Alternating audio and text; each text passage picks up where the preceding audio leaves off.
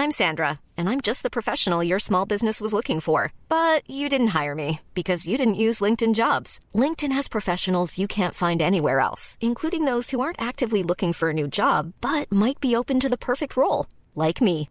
In a given month, over 70% of LinkedIn users don't visit other leading job sites. So if you're not looking on LinkedIn, you'll miss out on great candidates like Sandra. Start hiring professionals like a professional. Post your free job on linkedin.com/spoken today. Heraldo Podcast, un lugar para tus oídos. Noticias del Heraldo de México.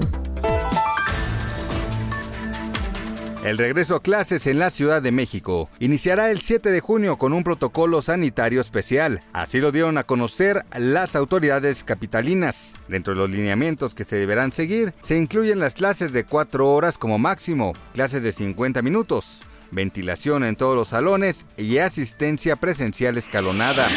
La Fiscalía General de la República dio a conocer la detención de Florian Tudor, presunto líder de la mafia rumana, involucrado en delitos de delincuencia organizada, extorsión y tentativa de homicidio agravado. Esta acción se llevó a cabo en la colonia Juárez de la Ciudad de México.